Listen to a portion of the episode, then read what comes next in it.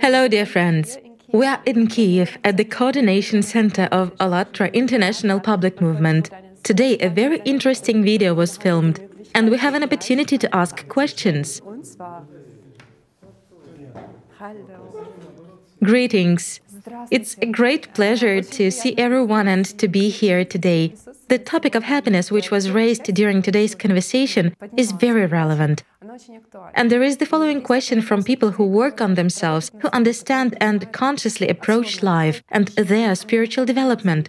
It seems like I've already taken responsibility for myself. I work on myself, but people around me do not understand. They are unaware, uneducated, and may have totally different views on life. So how to change society if I'm sort of changing, but they do not change? How can I myself be happy and make sure that everyone else is fine as well? Igor Vladimirovich. When you are in a state of happiness, you sort of have no need to receive any feedback from everyone else.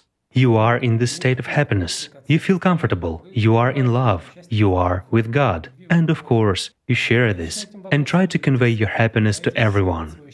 But if people don't want to accept it, or people around you see some kind of negativity in it for themselves, well, for God's sake, let it go. That is their choice.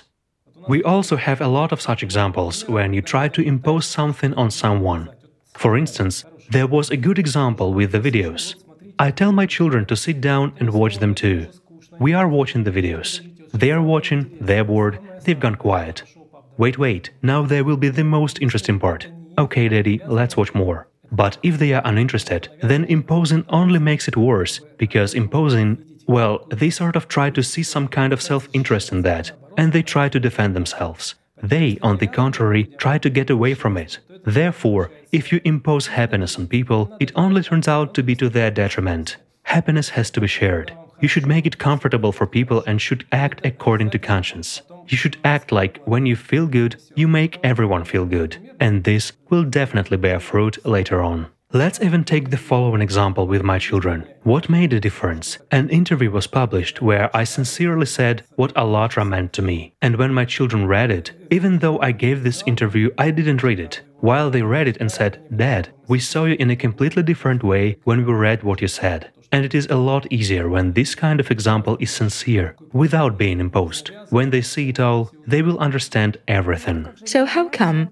I'm changing, I want everyone to be happy, but they don't change. May I add a little bit of my understanding? I'm just listening to you, Igor, when you say that happiness must be shared, while in general, the word must cannot apply to the state of happiness at all. I agree. It is simply like sunlight. It flows. The state of happiness, is it really? You know, I've also been listening today. The state of true happiness is often described with such a word combination as non-thinking happiness. When you're in happiness, you don't think. It's just really like sunlight. It flows, and there is no, well, you sort of don't want anything. You don't think about who will or will not take something and who will treat it in what way. This state is so full, and it's just that people who are around, when they feel it, well, they simply have a desire to feel something similar, and they actually come into contact with this state. That's why a happy person... In other words, you should be an example. Right. If you are a sun, you warm everyone. Yes.